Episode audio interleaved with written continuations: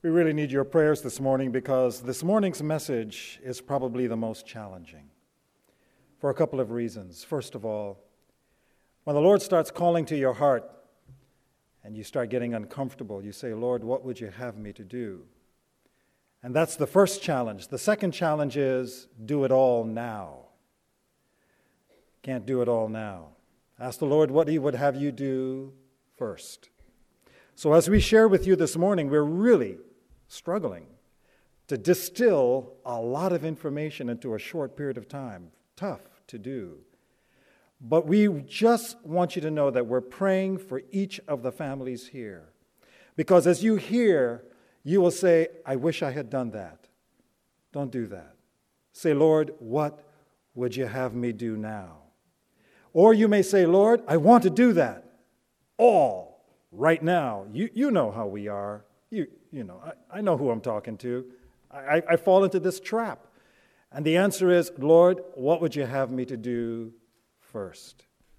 So that's my, that's my plea to you as we share from our hearts this morning because you will hear our journey distilled. And that's not an easy thing to do because we understand what is the challenge in the hearts of those who are parents and when your children have grown and they've left the home, your burden for your children and your grandchildren, Lord, what would you have me to do? So please, when you leave here, this is a high experience. The enemy is going to do very much in his power to derail you, to discourage you, to distract you. Lord, what would you have me to do?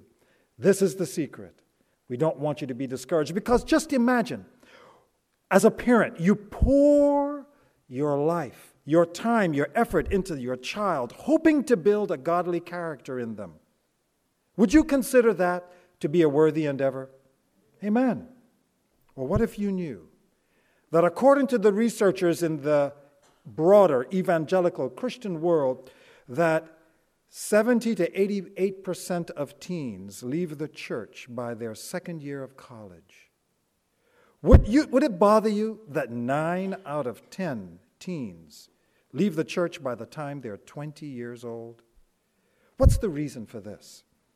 You know, researchers found that teenagers who still attend church and identify themselves as Christians have belief systems that are not consistent with Christianity. For example, they found that 85% of teens who identify themselves as Christian do not believe that truth is absolute.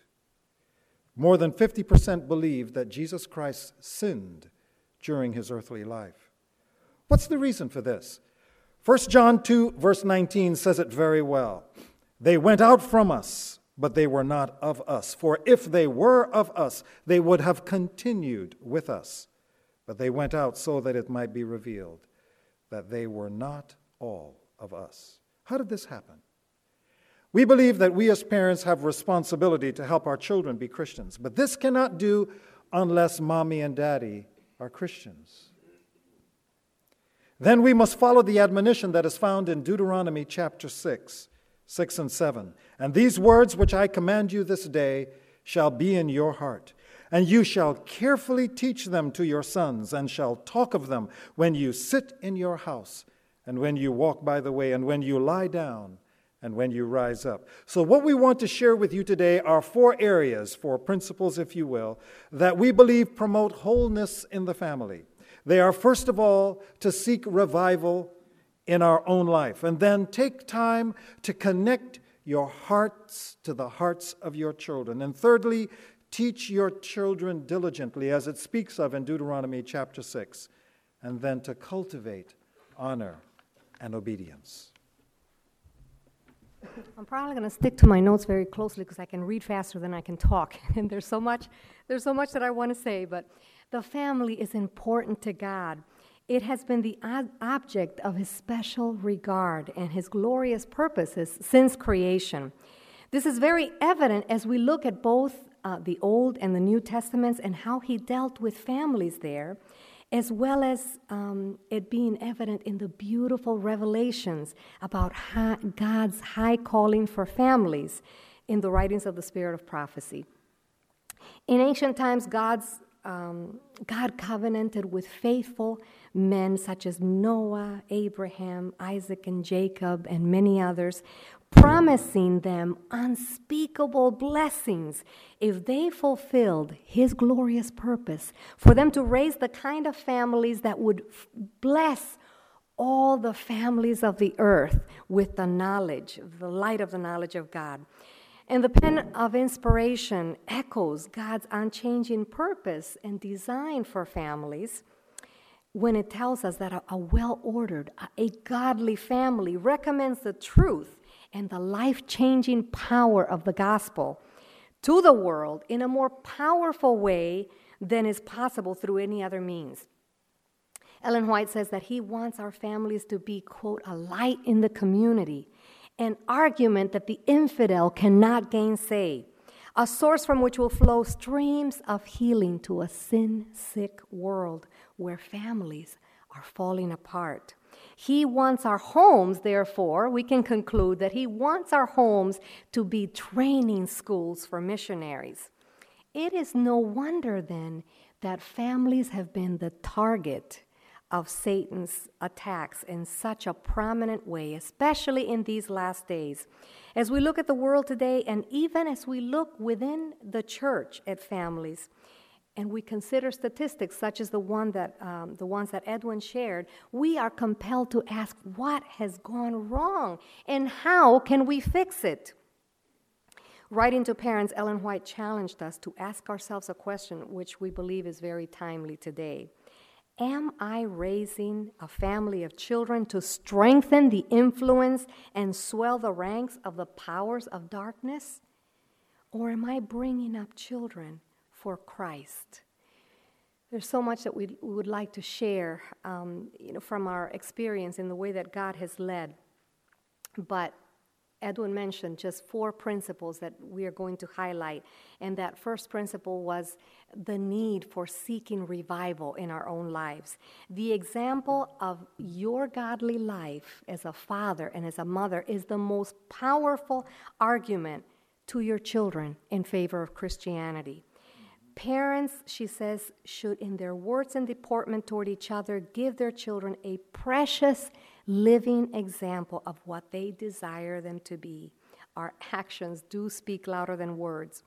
When there is a disagreement, she goes on to say, between mother and father, for instance, the children will partake of the same spirit. It doesn't matter what you're telling them to do to get along with each other, they copy your spirit. The, the spirit that they see you portray, mom toward dad or dad toward mom, they copy that. Your life is a living epistle read by your children? What are they reading? Is God's word the standard of your life in every area? Is that obvious to them? Does your life, does your attitude, your demeanor reflect the love and the character of God? And is that attractive to them? Parents, if you would educate your children to serve God and do good in the world, Make the Bible your textbook. Whatever else is taught in the home or in the school, the Bible should stand first. That reminds me of Phil Mills' um, family's um, ministry, My Bible First. If it is given this place, God is honored and He will work for you in the conversion of your children. So, really, it's not about changing your children, it's about changing your own life that it can be a powerful appeal and testimony to your children.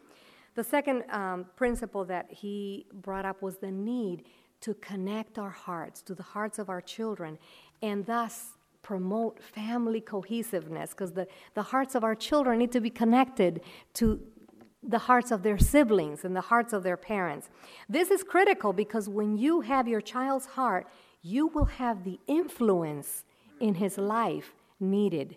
Um, Ellen White says, and I don't have this in my notes, but I recall where she says, You must win their hearts if you would impress religious truth upon their hearts. Make your home atmospheres. Another thing she says, fragrant with tender thoughtfulness.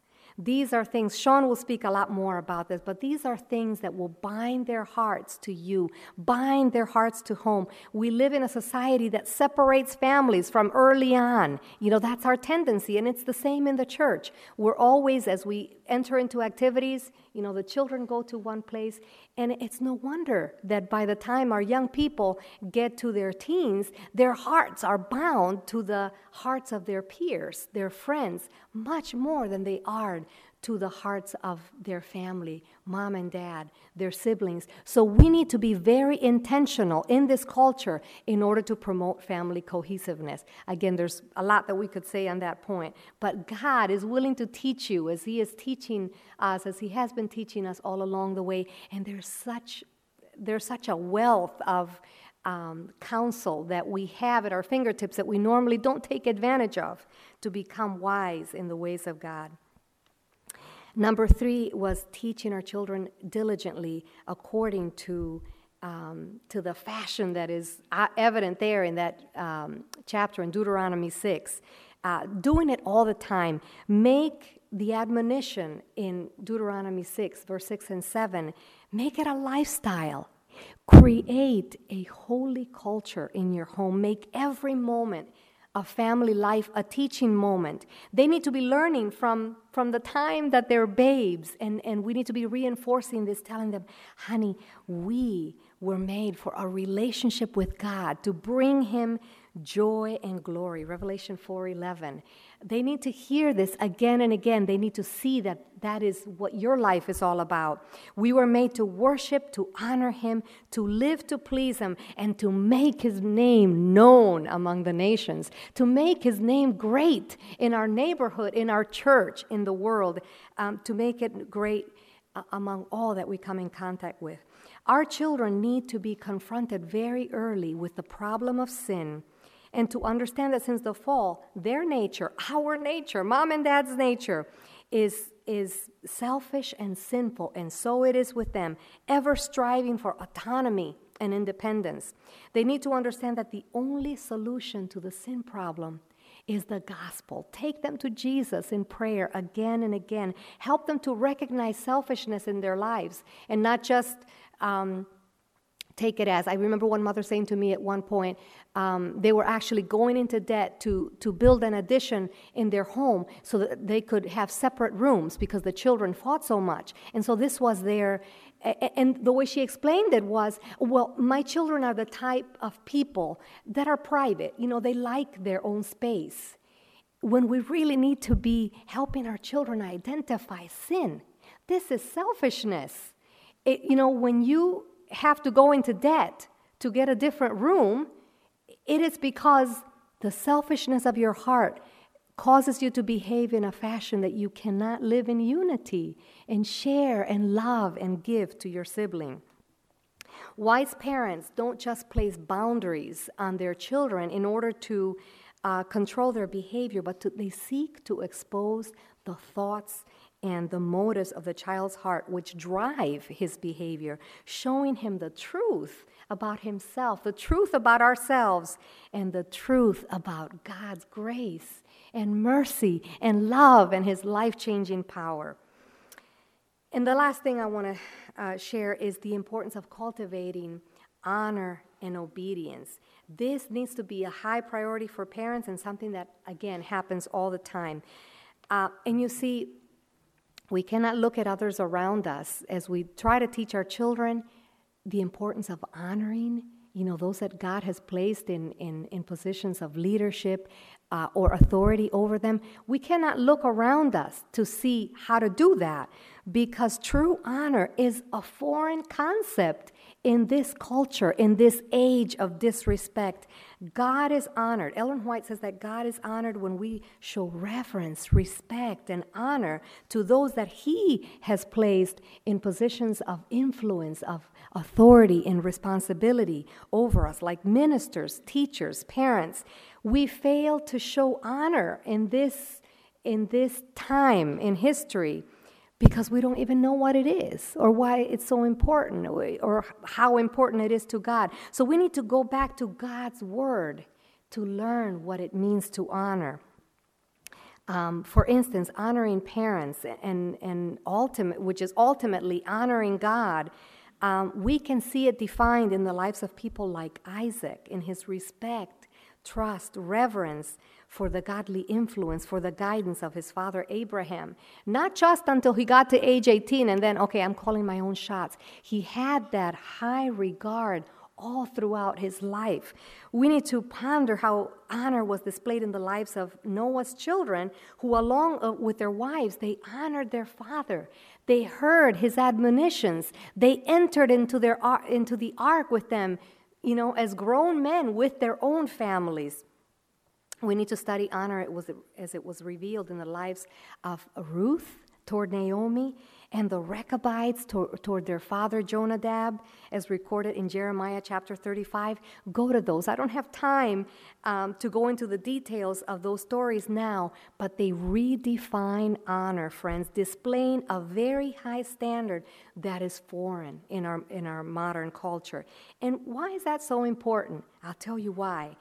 Because teaching them, teaching them these lessons, when they um, learn that honor is a sacred thing, honoring those that, that deserve to be honored and respected. This is a safeguard to them. Learning this, when it becomes indelibly etched in, in their souls, in their characters, um, then we, as God fearing parents and others, ministers, people who have influence, mentors, godly mentors, will have a larger influence in their lives to protect them when they're under temptation, when they get to that age where they feel the pull of the world. Having been um, having these lessons of honor and obedience and respect and reverence instilled into their souls uh, will be a safeguard against the many influences in our culture, in our society, that destroy spirituality. So, how do we practically begin to put into practice the biblical principles that we understand and we're trying to bring them into our family? How do we do this? Well, the place to start, we believe, is in family worship. You know, how many families have regular morning and evening worship in their home? We believe that this applies whether or not you have children in the home, whether your children have left the home and it's just mom and dad, or even grandma and grandpa. And the reason for this is that this is how we learn to put into practice these biblical truths. Well, we think that the biblical admonition of carefully teaching them, if you have children still in the home, is the way that we go about this. So when they were smaller, we started by doing scripture songs that we learned in family worship. And then we taught by reading the scriptures, and then we, as they got older, we began to teach them by using practical applications of what we read. We used real life situations, and we studied how we would deal with that in, by using the Word of God. I would come home and they'd say, How was your day, Dad? And I would say, Boy, I had this problem today. And then we would talk about how we would use God's Word to deal with that situation. So we made our worships practical. And we required that everyone be involved. And then we had it involved in our daily lives. So, this is how we develop a biblical worldview in our children's hearts. You know, uh, when researcher George Barna found that less than 10% of self proclaimed born again Christians, this again throughout all of what is Christendom, have a biblical worldview. Sadly, he states that this percentage is probably because we, teachers, don't give our children an opportunity to develop that worldview. So we want to encourage you that if you're not already doing family worship, that you start doing so. I did not.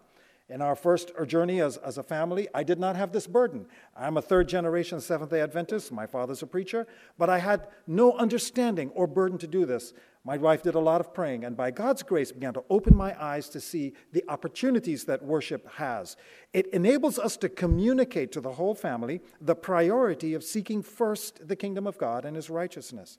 And it also provides a consistent time for practical instruction in righteousness. And lastly, it gives us an opportunity to address any specific needs or issues that are rising up in our family. So I just want to encourage you that if you're not already doing this, by God's grace, ask Him what He would have you to do and start family worship. I just want to share for a moment from the perspective of a young person on family worship. It has become such a sacred and special tradition in our home. And you know, in a world where everything is rush, rush, sometimes it feels like we're doing very well just to have our time with the Lord in the morning, let alone coming together as a family and having more time with the Lord together. But I feel like it is so, so important for the reasons that my father stated, and because it is so precious to come apart and take time to be still before God, singing, praying, sharing, studying the Word together. It draws our hearts together and it draws us closer to the Lord. And so it is it's such a blessing, parents, for that to be a priority, even when we're dealing with very busy schedules, which I know all of us are. One of the things that we've done in the morning, which has been a real blessing to me, is that we'll share with each other what we have learned in our personal devotional time. And you know, not only does it help to cement in my own mind what I have learned, the blessing that I have gained, but it increases that blessing sixfold because now I'm not just inspired by what I've read, but what the rest of my family members have read too. And that's, that's been a great blessing for us. I just I want to say that I believe, from a young person's perspective, that the greatest investment that parents can make in the lives of their young people are the spiritual investment that they make into their lives. And I'm talking about practically making a difference spiritually, investing into your children's lives. You know, I know that a lot of parents are committed to their, their children's walk with the Lord, but oftentimes the investment will take the form of sending their young people, their children, to a place like summer camp or to a, a great Christian, you know, high standards boarding academy or Pathfinders or, or other activities like that. And you know, there are in those environments many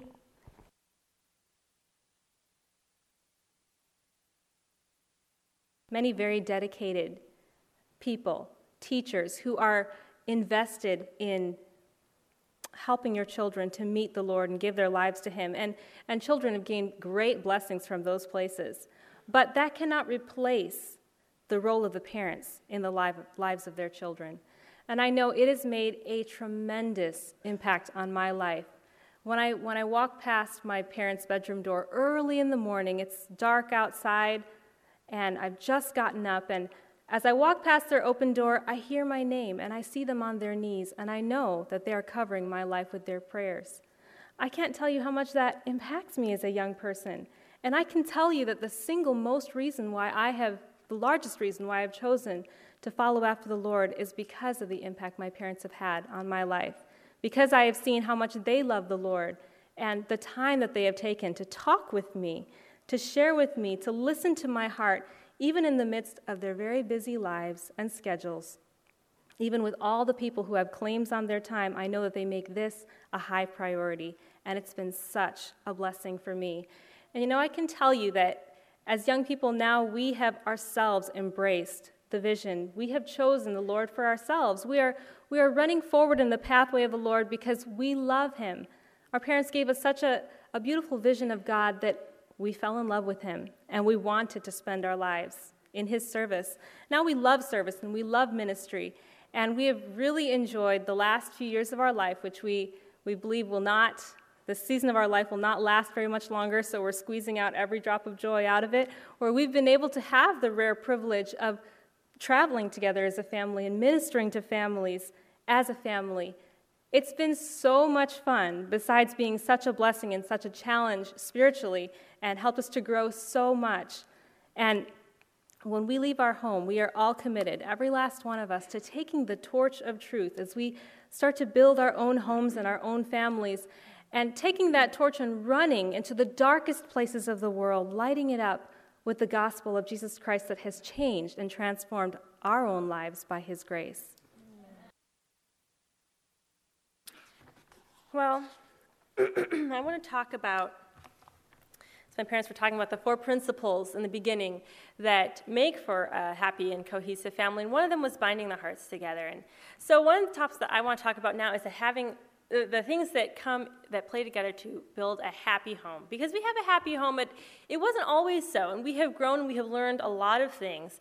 You know, the most foundational thing to having a happy family is unselfishness. I don't know anyone that doesn't want peace and happiness and joy in their family, but at the same time, we ourselves are our greatest enemy to our peace and happiness and joy. We're, we're fighting our, ourselves, so to speak. So often, the happiness in our family is ruined because he hurt my feelings. She was so insensitive to me. I can't believe they said that about me. And maybe our family members are insensitive, maybe they are unkind at times. but at the same time, if we take our eyes off of ourselves and we put them on Jesus, what was his example?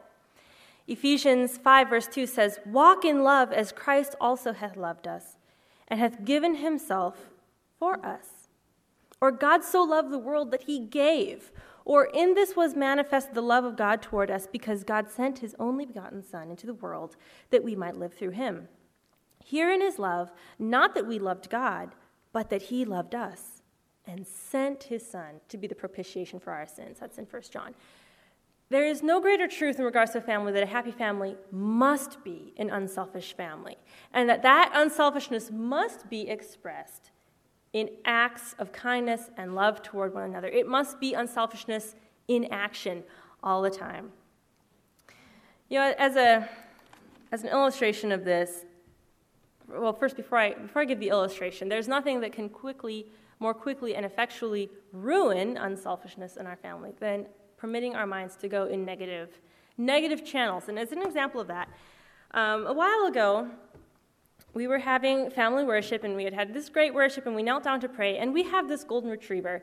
And he's still a puppy. He actually just turned one on Friday, but any of you that are familiar with the golden retriever breed, they don't really mature until a lot later on. They may mature physically, but they do not mature mentally. They're very puppy all the way through. And so, anyway, we had had this great prayer, and Admiral was over in the corner. He was lying down and being a good dog during prayer, just being decent, the way a dog should behave.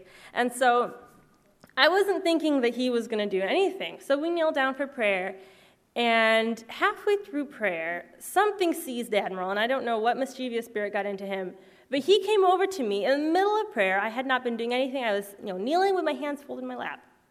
And he comes running over and starts trying to wrestle with me. Now, I'll have to, be, I'll have to admit that I am the one most likely to indulge Admiral in rough play. He really likes to have rough play once in a while, and not many of my family members are willing to enter into rough play with him, and I am. So if Admiral does get a bee under his bonnet to wrestle with someone, he most likely targets me because he knows I'm the one most likely to indulge him.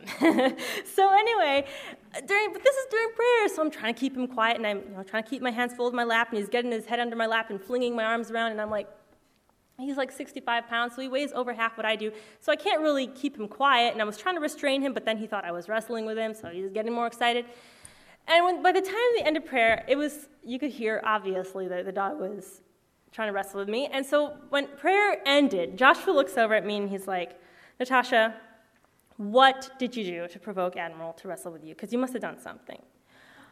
And I thought, what would I do to provoke the dog to wrestle with me during prayer? How irreverent. I would never do something like this. Okay, this is how I react. Now, where is my focus?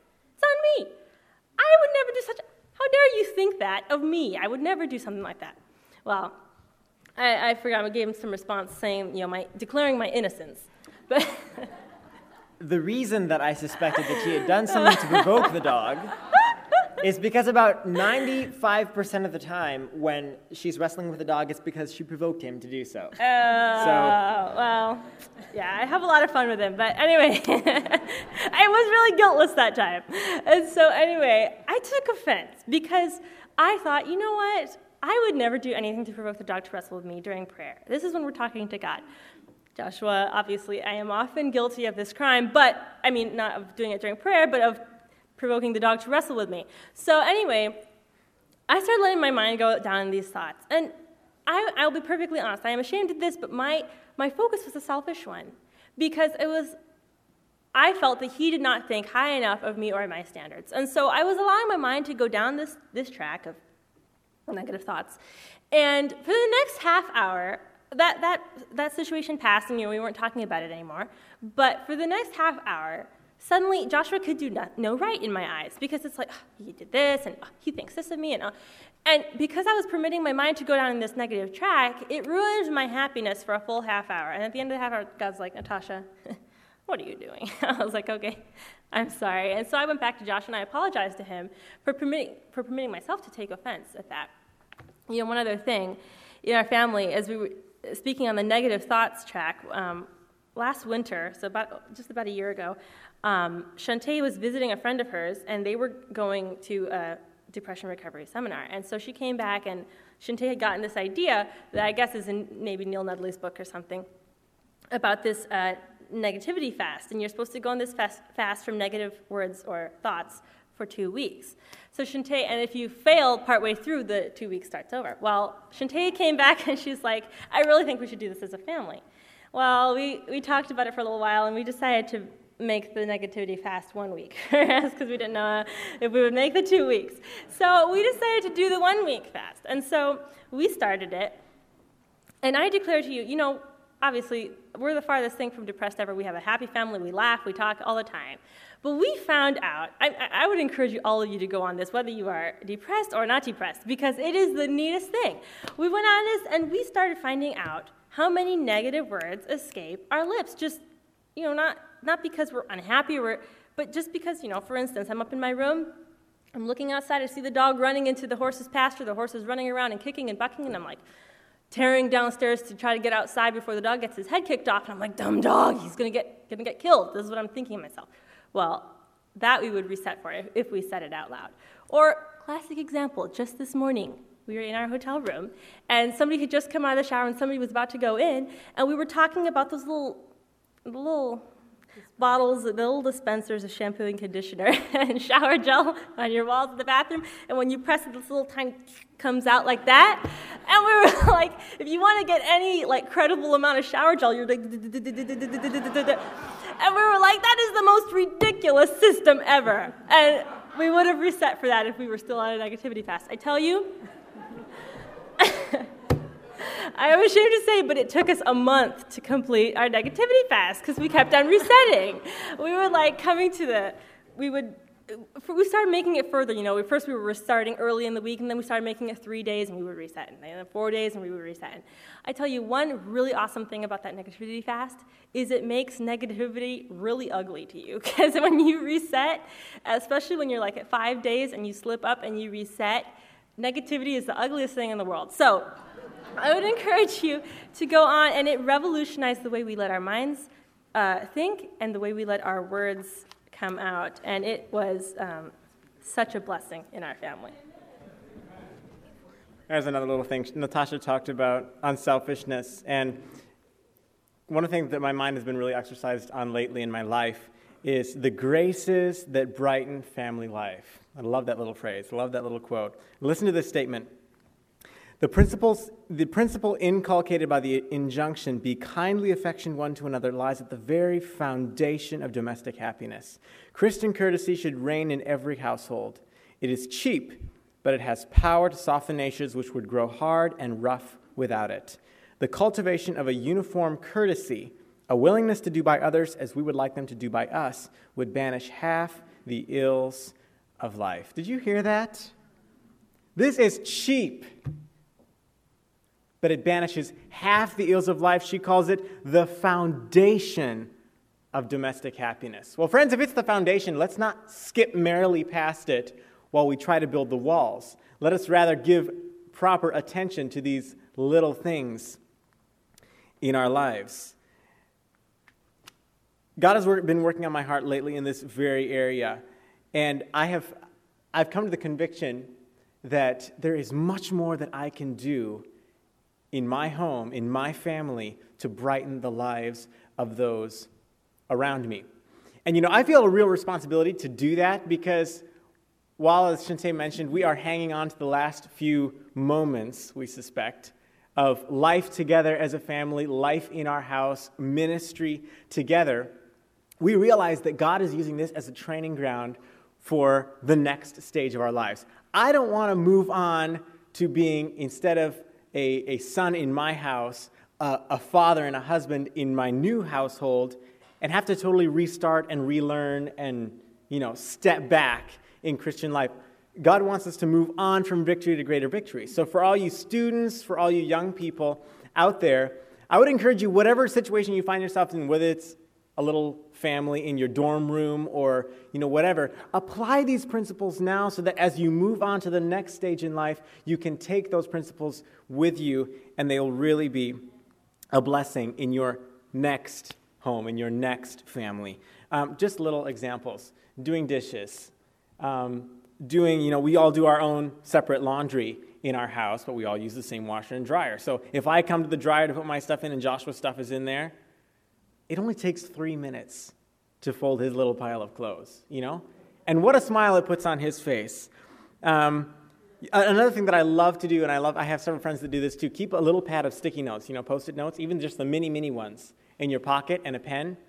And once a day, draw a little smiley face on it, or I-L-Y, and stick it on somebody's something in the house. You would be surprised how long they keep a little sticky note with three little letters or a smiley face or a heart. Little things, but they brighten family life. Another little thing you can do thank the cook every single don't make it a habit never to get up from the table without thanking the cook for the food.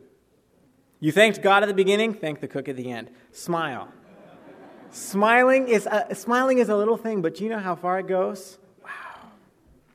Say, I love you. Wink at your siblings. If you're a husband or wife, wink at your wife, wink at your husband, wink at your children. It's just a little thing that says, we're on the same page. We're together. I love you. I'm thinking about you. Yeah, I have to tell something on this dear boy here. Um, about a year ago, he decided that because he was growing up and likely to be out of our home, um, you know, fairly soon, he decided that he made this commitment that he would do the dishes for us girls every meal. And so we girls are in charge of cleanup, kitchen cleanup, but we clean the um, you know, we clean the counters, and Sean is there at the sink every single meal doing the dishes. You don't know how much that means to us. Uh, my friends, you know it's fun. It is fun. It is fun to serve. It is fun to give. And I have found, you know, that same thing in, in our family, just the joy that it increases, not only in my family. Of course, I love to have happy sisters and you have no idea what kind of food they make for us. It's like, I'll do dishes, no problem, you know? But just that little things, little things that take five minutes, two minutes, five seconds, they're little things, but they're fa- the foundation of domestic happiness.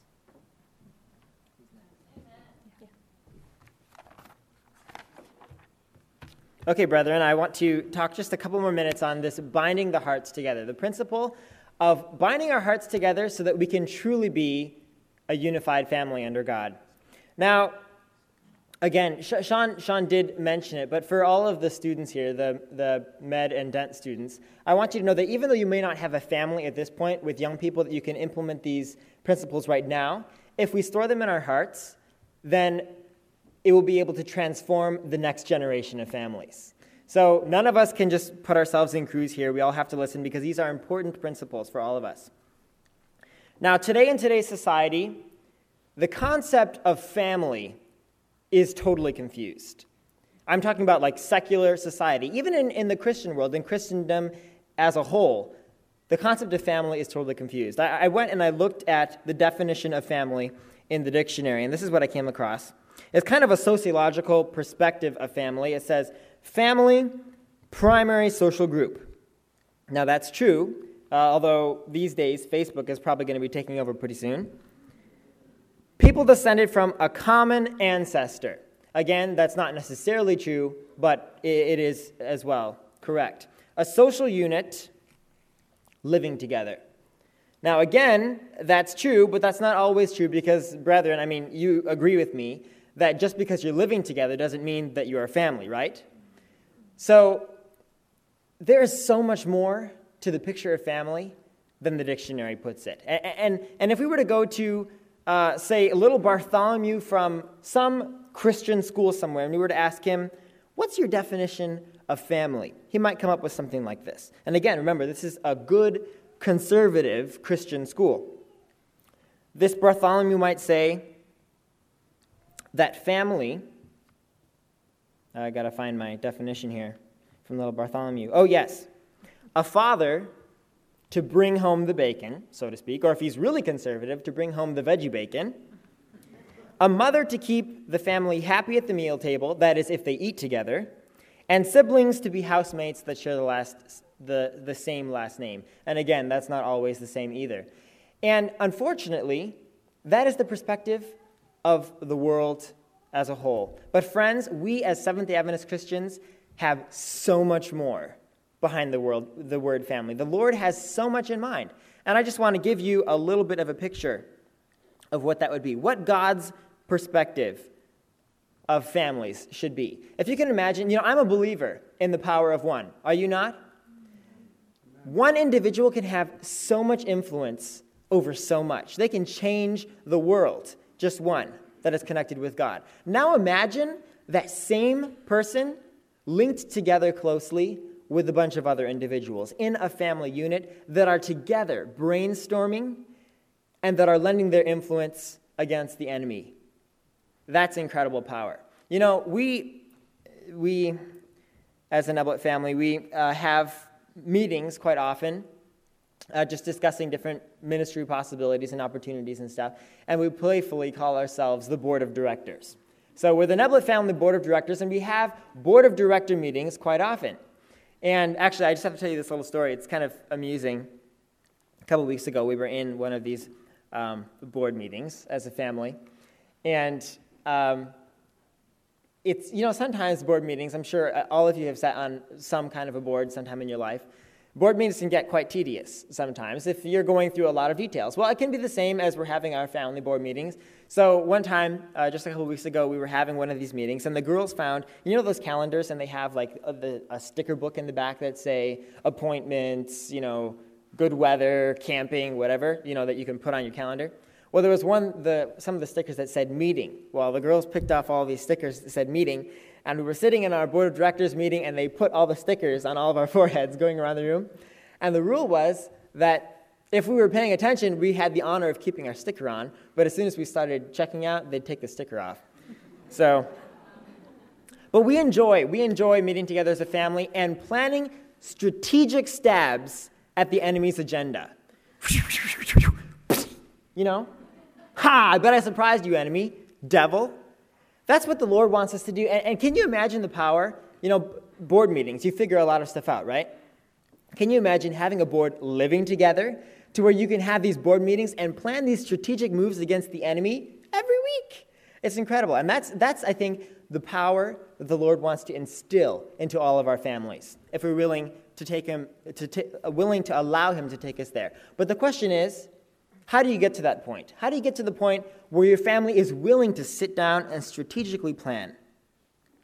Well, we believe one of the, the greatest areas is spending time binding the hearts together. Because if, if your hearts are not bound together, you're not going to spend time playing together, you're not going to spend time planning together, and you're not going to spend time working together. So, some of the things that we've done to help bind our hearts together. Um, you know, it's just the simple stuff. We, we made up this word. It's called familyness. You can't find it in the dictionary, but it's, it's something that we think describes the action and the interaction that happens in our family. And familyness is all about being together, loving being together, planning, working, playing, everything in a spirit of familyness. And, and I'll explain a little bit about, about what this is. You know, we have some friends that continually inspire us when it comes to this area of familyness. Uh, just, just very simple things. Um, one of the, the young people decided that he wanted to do a push up program 100 push up, 100 consecutive push ups in like six weeks. And so he was just telling the family one time, Yeah, I want to do this push up program. And everybody was like, Oh, well, we should all do that together. So, sure enough, three nights a week, the whole family is on the floor, the girls included, doing push ups to do this 100 push ups in six weeks. Well, we heard about that and we were like, ha, that sounds like a great idea. So actually, we're doing push ups here as well. We did them in the hotel just the other night, all six of us. But it's, it's doing things together and enjoying it together. You know, physicians, you have, uh, and, and dentists, you have a wonderful opportunity. Every evening when Father comes home, we love to hear the things that he's been going through during the day. You might not think that your children might be interested, but actually, you might be surprised. We love to hear, you know, the emergencies that came in, different situations the Father was dealing with, just because It's, it's a totally different world, but yet we've grown up in it and we absolutely love to enter in with Him into that world as well. But don't be discouraged, friends. Don't be discouraged if you're attempting to bind your hearts together, especially if your young people are older and you're starting a little bit later on in this process and things aren't happening as quickly as they should. You know, the Lord has promised that if we rely fully on Him, He will bless us. And the answer may not be exactly what we're thinking, it should be, or that it will be, but the Lord will bless us in our efforts.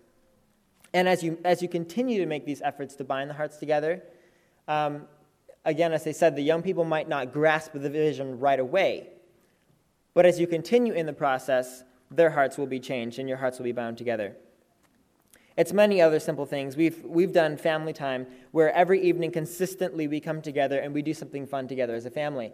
Um, back when we were younger, that looked a little bit more like playing hide and go seek. Or we used to read, um, we used to love to listen to Father read his books. We would find some fascinating story about the Huguenots being persecuted or whatever, you know. And so every evening it was just like a cliffhanger. We'd love to get back to the story so we could hear. So Father would read to us. We'd do other stuff that we would enjoy together. Now, as we're growing older and we, we are more of a family of adults, you could say, and we all have our separate lives in a way, even though we're still living under the same roof, we really enjoy talking. So these, these days, our family time consists of just sitting around the living room and discussing the things that we've been going through, discussing um, the future, and uh, different things like that. But the important thing is not the particular activity, it will be different for everyone.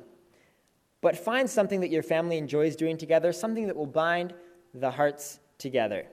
And you know, friends, as I said at the beginning, if we do this, and we allow God to bind our hearts together, the enemy will tremble because he knows that together, if we're planning together, we're having fun together, if we're working together against his cause, that God will bless our efforts and he will truly suffer. So that is our prayer that, that we will all grasp that vision of what not only one individual can do, but a family. The father, when he comes home from work, and he's visiting with his family and they're planning about ways that they can serve God together, the power that God can have with that unit. What a challenge. What a challenge to try to cram it all in. So, this is what we're going to do. It's time for us to close, and we know that as the Holy Spirit calls to your hearts and their ideas and their thoughts, there are things that we can do as grandparents with our grandchildren, as grandparents with our grown children and their families, with our young children if we still have them in the home. Just ask the Lord what He would have you to do and do it one thing at a time. Don't bite off the whole thing. But what we're going to do is that at the close of this message, we're going to stay behind and we're going to take a few minutes to answer any questions that you might have as a family uh, because we want to be sensitive to the time that we have remaining. And I know Maria wanted to have one more word or two, which we love to hear. And so then we will have prayer. We will ask that we join in groups of two and or three and then what we will do is I will close with prayer and then we'll have Q&A afterwards. Go ahead, dear. I just want to say, first of all, as they've been giving you random details of, you know, familyness and it's our responsibility, parents, to begin to create that pleasant atmosphere in the home, to show ourselves loving, to enter into their interests with them so that a, a, relationship with us becomes pleasant. Then they follow that example too as siblings with one another. So, um, but I want to say one more thing, and that is if you are sitting here today feeling regret, thinking, oh, okay, that would be a good thing to do, but it's too late. You know, my children are out of the home. They don't really, they're not interested in being um, with me. If you have wayward children, you are not alone. God has a multitude of wayward children, but his heart of love yearns for them and is ever in pursuit of their hearts. And he will not let them go until he has done everything in heaven and earth to win them, to, to win them back to him, to save them. Um, you nor your children, if your children have, have gone from the Lord, none of you have gone beyond the amazing grace and mercy of our God. You know, we can think as we as we begin to look at those principles, as we begin to read child guidance. I know as I've um, counseled women, you know, go to child guidance. It is just loaded with practical. They say I get discouraged when I read that book. Um, and, and she says, you know, parents as they see these things may ask, who is sufficient for these things? But God has promised to give us wisdom. It is the devil who wants us to be um, in discouragement and be paralyzed. But he, there is hope. There is always hope. He is pleased with the faith that takes him at his word.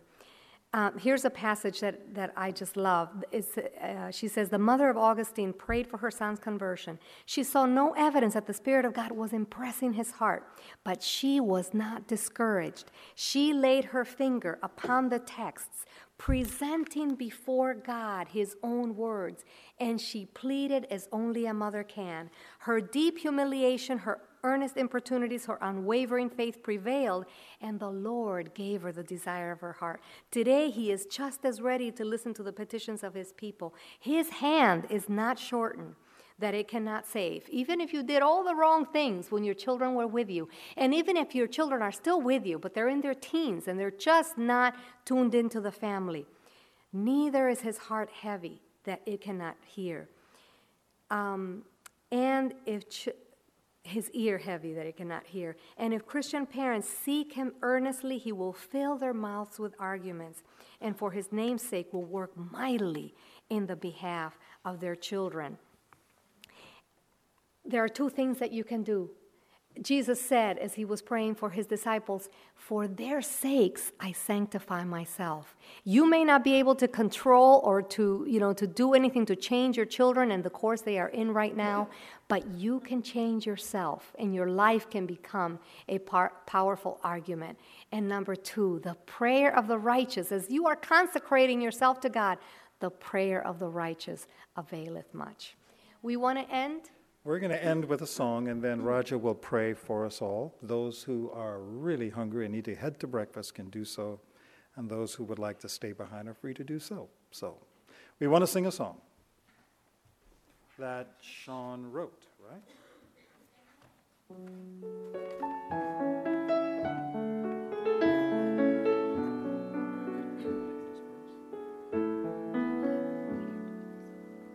There is a place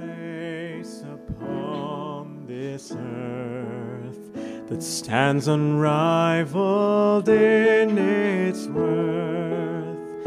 It is a home where Jesus reigns and angels love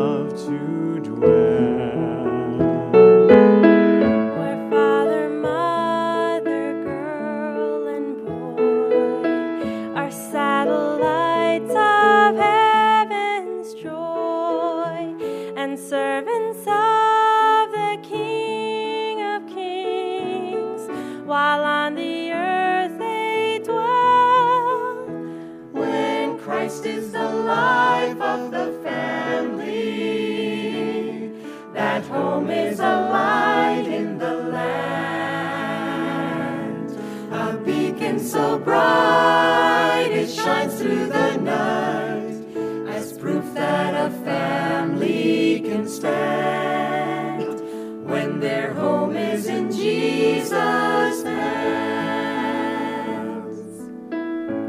There are times when the world looks dark, when wind and storm have left their mark, when clouds have covered up the sun, and all is cold and gray.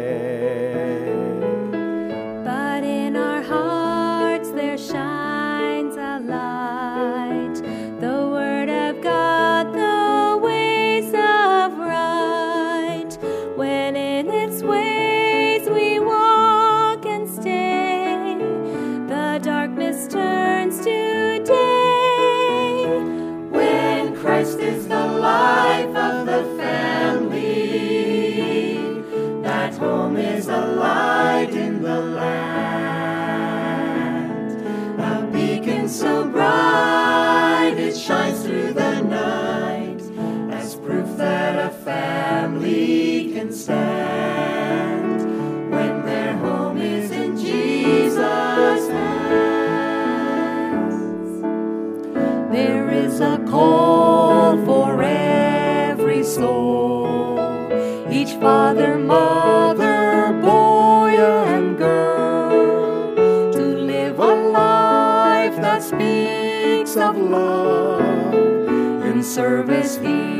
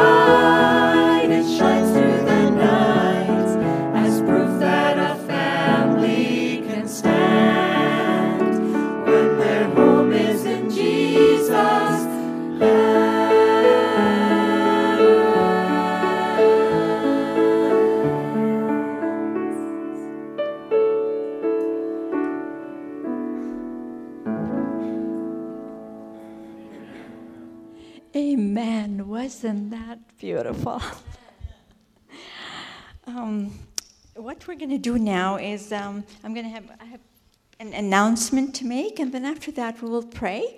And whoever would like to stay, there's going to be a few minutes of question and answer with the Neblett family. There's been a special request for that. Otherwise, uh, whoever would like to go to breakfast, you're most welcome to. Um, um, Win and Wellness exhibit booth will be open for an hour after breakfast. So, um, actually, all the um, principles or the um, what what the Neblett family is following is really from Scripture, and it is so important not only in a family context, but at work with your fellow, with your friends, with your colleagues, with your acquaintances. It is so vital. And as they said, one of them said, a change in one person's life causes a change in everyone around them. I know it from personal experience. It is just an amazing thing. So thank you so much. God bless you.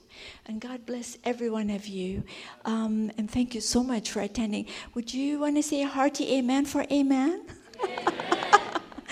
I'm so happy that you all stayed this morning, and uh, God bless every one of you. Let's say a word of prayer, and then whoever would like to leave for breakfast, it's fine, and then whoever would like to stay for question and answer, you're most welcome to. Heavenly Father, thank you so much, dear Lord, for this privilege to be part of this organization. Thank you so much for all the programs that we've heard. Thank you for the Neblett family. What a joy to hear every one of them give their testimony. Dear Lord, bless them in a special way. Have them continue this. Rebuke the evil one off of them, dear Lord. Bless every family present here and every representative. Dear Lord, you know every member inside out better than they know themselves. Take care of them, dear Lord, in every way. Heal where healing is needed bless where a blessing is needed, and help us to all be so ready. So when Jesus comes on the clouds of glory, whether we're alive or dead, we'll be up there getting raised up and flying up to meet him, looking around and seeing each other and smiling because we're going to spend eternity in bliss. Thank you so much for hearing us in our prayer. The Lord be with everyone as they leave to go home, give them travel safety, protect them from every harm and illness, and help them to glorify your name in every word and action. For I pray in the precious name of my Redeemer, Jesus Christ, and honor and glory be to you, my Heavenly Father, forever and ever. Amen. This media was produced by Audioverse for Amen, Adventist Medical Evangelism Network. If you would like to learn more about Amen, please visit www.amensda.org. Or if you would like to listen to more free online sermons, please visit www.audioverse.org.